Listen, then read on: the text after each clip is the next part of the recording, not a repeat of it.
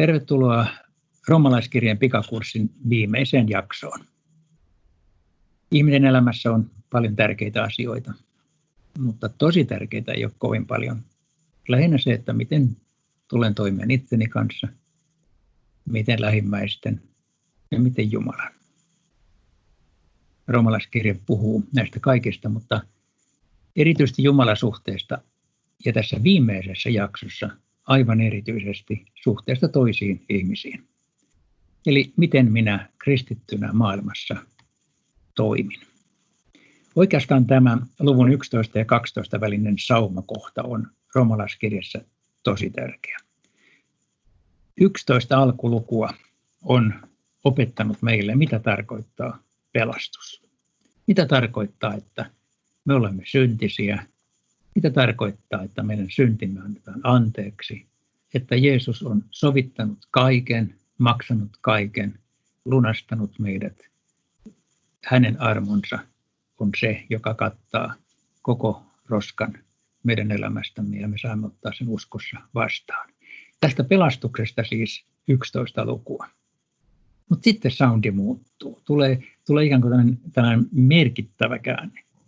Paavali kirjoittaa Tästä syystä pane uskosi käytäntöön elämässä. Muuta tämä arkielämässä todeksi, elä näin. Ja tätä me kutsumme pyhitykseksi, tätä me kutsumme kristityn kilvoitukseksi. Tässä on kysymys siitä, miten kristitty elää jokapäiväisesti uskoansa todeksi. On muuten tärkeää, että tämä järjestys on juuri tämä, että pelastettu rakastaa muita. Nimittäin muissa uskonnoissa se menee usein toisinpäin. Se menee niin, että sun pitää tehdä sitä ja sitä ja sitä ja sitä, ja sitä olet pelastettu ehkä, kun sä teet näin. Kristinuskossa menee päinvastoin. Koska sä oot pelastettu, niin tee sitä, sitä, sitä ja sitä. Ei pelastuaksesi, et sä ansaitse niille mitään, onnistut sä hyvin tai huonosti, ei väliä, sä oot pelastettu. Mutta Siksi rakasta ja palvele. Tämä rumalaiskirja 12 lukuissa alkaa tästä käytännön kristillisyydestä. Usko on aina täydellinen, pyhitys on aina epätäydellinen. Se ei tule koskaan valmiiksi. Usko on sataprosenttisen valmis, kun sä uskot Jeesukseen.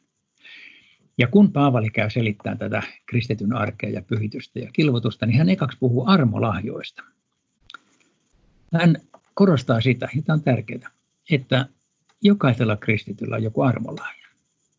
Jumala on antanut sulle tietyt ominaisuudet, tietyt luonteenpiirteet, tietyt kyvyt, tietyn erityislaatuisuuden, jotta sä juuri sellaisena, juuri niillä ominaisuuksilla palvelisit lähimmäisiäsi ja Jumalan seurakuntaa.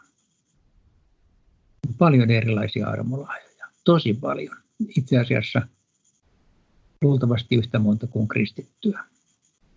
Jumala tekee mittatilaustyönä jokaiselle oman. Palvele niillä. Sitten tässä roomalaiskirjan 12. luvussa on pitkä, huikean hieno lista, mitä kristityn pitäisi muistaa omassa arjessansa ja ihmissuhteissaan. Muun muassa näin, iloitse iloitsevien kanssa, itke itkevien kanssa. Tällainen myötätunto compassion, myötäeläminen, kuuluu kristityn toimenkuvaan. Meidän lähellämme on ihmisiä, jotka tarvitsevat sitä. Meidän lähemmällämme on ihmisiä, jotka tarvitsevat kuuntelijaa, vierellä kulkijaa. Anna todistus Kristuksesta sillä tavalla, että elät ihmisten vaikeuksissa mukana. Ei aina tarvitse tyrkyttää eikä osata sanoa vastauksia, ei aina tarvitse saarnata eikä puhua – mutta senkin aika sitten voi tulla. Roomalaiskirjaluvut 14 ja 15 ovat raamatun, ehkä voi sanoa, tärkeimmät luvut, jotka puhuvat kristittyjen erilaisuudesta ja niiden sen hyväksymisestä. Siellä korostetaan yksimielisyyttä kristittyjen kesken. Se ei tietenkään voi tarkoittaa, että kaikkien pitäisi olla aina samaa mieltä kaikista asioista. Ei tietenkään, emme me voi olla. Mutta tarkoittaa, että meidän tulisi rakastaa toisiamme. Me ollaan erilaisia ihmisinä luonteeltamme. Meillä on erilaisia kristillisiä kuppikuntia ja ryhmittymiä ja seurakuntia ja kirkkoja. Meillä on erilaisia korostuksia. Joku pitää jotain asiaa luovuttamattomana, joku toinen jotain toista. Mutta jos me yritetään samaan taivaaseen, niin yritetään rakastaa toisiamme. Ole uskollinen omalle hengelliselle kodillesi, mutta ajattele, että muissakin on uskonsa vakavasti ottavia kristittyjä.